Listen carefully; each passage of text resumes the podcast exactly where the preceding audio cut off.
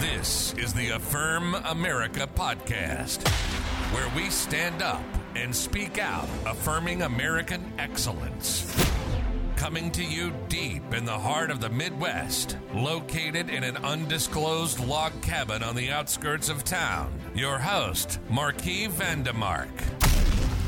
Welcome, welcome, welcome to the Affirm America podcast on this Veterans Day. 11 11 2022. We got all kinds of rain today coming up from the tropical storm down there in Florida. Raining cats and dogs today on this Veterans Day. We salute our veterans on this Veterans Day. All right, these are your top five headlines for this Friday, November the 11th, 2022. Let's start off with headline number five. Climate activists say shipping natural gas hinders global warming reduction efforts. From hot air, natural gas is one of the most plentiful and affordable energy sources that we have at our when given the opportunity to do so. Sadly, we are still in the midst of a global energy crisis, but that issue is slowly being tamed via U.S. exports of natural gas, particularly LNG, liquefied natural gas, but this week, we saw various news outlets, including the Associated Press, raising the alarm and saying that all of this natural gas being shipped around the planet will catastrophically hinder the chances of reducing global warming. Apparently, they expect a lot of people to voluntarily freeze to death this winter in the name of climate change. Okay, so this is what we're up against with the uh, climate activists. Their uh, illogical, radical viewpoints that they believe that uh, natural gas and fossil fuels are what are causing global warming, but there's absolutely no proof that that is the case. The Earth goes through its climate fluctuations naturally, it has throughout billions of years. And there's absolutely no proof that in just a couple hundred years of data that this is directly connected to the use of fossil fuels or natural gas or some kind of emissions of carbon into the air. Uh, there's absolutely no proof of that.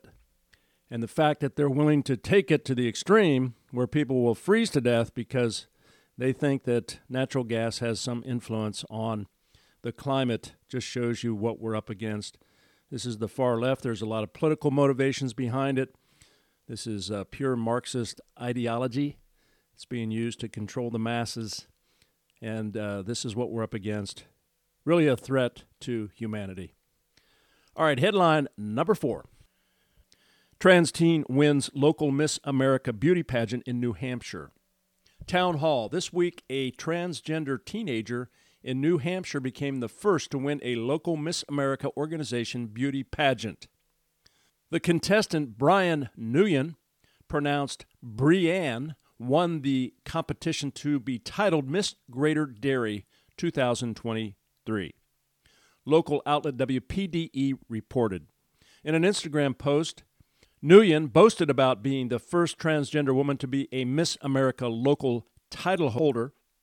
Nguyen boasted about being the first transgender woman to be a Miss America title holder in its 100 year old history. Andy Ngo, Brian Nguyen, a trans Vietnamese American social media influencer, celebrated winning the local Miss America pageant in Derry, New Hampshire by eating a burger on video. Nguyen says she advocates for marginalized women. Reporter Addison Smith, I'm sure he earned his win, and him being trans had absolutely zero factor whatsoever in the fact that a chubby dude won a beauty pageant over a bunch of healthy and real girls. Okay, again, uh, this is what we're up against these transgender issues that are way outside the mainstream. This is something that we have to deal with and be concerned about how it influences our young people. So, the more that this is promoted on the high profile le- uh, level, such as uh, social media influencers, then that really increases gender dysphoria. Young people think it's cool. And so, when they're in their character development, they tend to be influenced socially by their peer pressures and also by what they see on social media, and this increases the dysphoria and we're starting to see more and more transgender young people identifying as a different gender, which is impossible to do. There are only two genders, no matter what you hear. But it is a dysphoria, it is a mental illness, and it is something that uh, we as uh, a civilized nation have to realize and contend with and find a way to make it not a normal process, but to put it where it is, which is a very small deviation from the norm. All right, let's take a look at headline number three. Biden tries claiming credit for the economy doing better than one month ago and ignores numbers from before his term.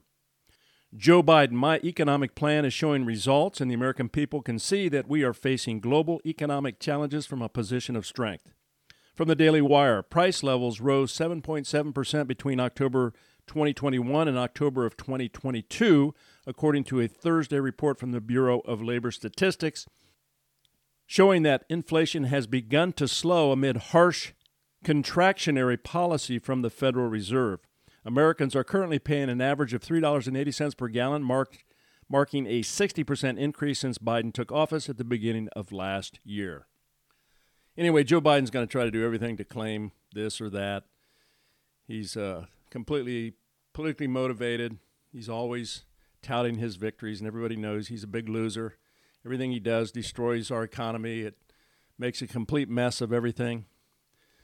Anybody denies that, just look around every time you go to the pump, every time you go to the grocery store, every time you look at the news and you see all the illegal aliens coming across our border.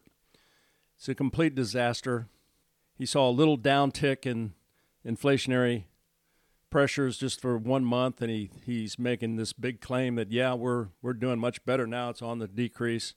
Well, let's see. Let's just see how how long that lasts. Let's just see what exactly the future looks like as we go into a recession in 2023, which all of pretty much all the economic analysis shows us that 2023 is going to be a very bleak year. Probably going to take us a decade to get out of it, and probably at least three or four years of very, very difficult situation when inflation starts to peak and we see job layoffs and a spiraling economy. That's what the future looks like under the current administration. All right, headline number two Montana votes to reject medical care for infants born, including abortion survivors. Pure evil. Town Hall. Voters in Montana appear poised to reject a ballot in abortion. With 89% of the vote in, 52.6% oppose legislative referendum 131 to 47.4% who support it. According to the Montana Free Press, the measure caused confusion among voters during the campaign cycle over the conflicting ways the referendum was framed. Graham Allen, demonic. Kayleigh McEnany, unreal. Okay, so this is uh, very interesting.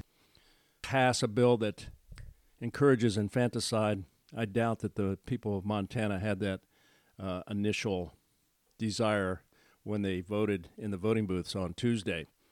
So we'll see if that lasts. We'll see if that was um, isn't rejected here in the future. There may be a special election or something, but that seems pretty doggone extreme, especially for a, state like Montana. All right, headline number one Texas judge strikes down Biden's student loan forgiveness legislation. From the Wall Street Journal, a federal judge in Texas on Thursday struck down the Biden administration's student debt forgiveness plan, imperiling a key administration priority that would have canceled up to $20,000 in student debt for tens of millions of borrowers. The Biden administration's plan is an unconstitutional exercise of Congress's legislative power that also failed to go through normal regulatory processes, Judge Mark Pittman of the Northern District of Texas wrote. Axios. The move comes after a federal appeals court temporarily blocked the plan in a suit brought by six Republican states. Okay, so this was just a uh, voter buying scheme by the Biden administration trying to buy votes with the young people, and it worked. Let's face it, uh, the Democrats are ruthless. They play hardball. It did work for them, but unfortunately, and they probably knew this, that it would be knocked down, shot down as being unconstitutional. But they did it uh, right before the midterm elections. And they've already been conditioned under a socialist government to rely upon government for all of their needs. And this is uh, the problem that we're facing that sooner or later, socialism, Marxism will take root in this country, and our freedoms will be at risk because the government has always failed to lead the people throughout history. I don't know. We'll have to just wait and see what happens. Our children and our grandchildren are most definitely at risk, and we're seeing it more and more every day as more and more big government and bureaucracies take over and control our lives. All right, those are your top five headlines for this uh, Friday, Veterans Day. We want to again recognize and thank all the veterans that served our nation throughout all the different wars one and two, Vietnam, Iraq, Afghanistan. We thank them for their service, we thank them for our freedoms, and we recognize them this day on Veterans Day. All right, God bless everybody. We'll see you uh, tomorrow. Have a wonderful day. I'm your host, Marquise Vandemark. We'll see you then. This is the Affirm America podcast with your host, Marquis Vandemark. And let's never forget America is great, and we affirm it.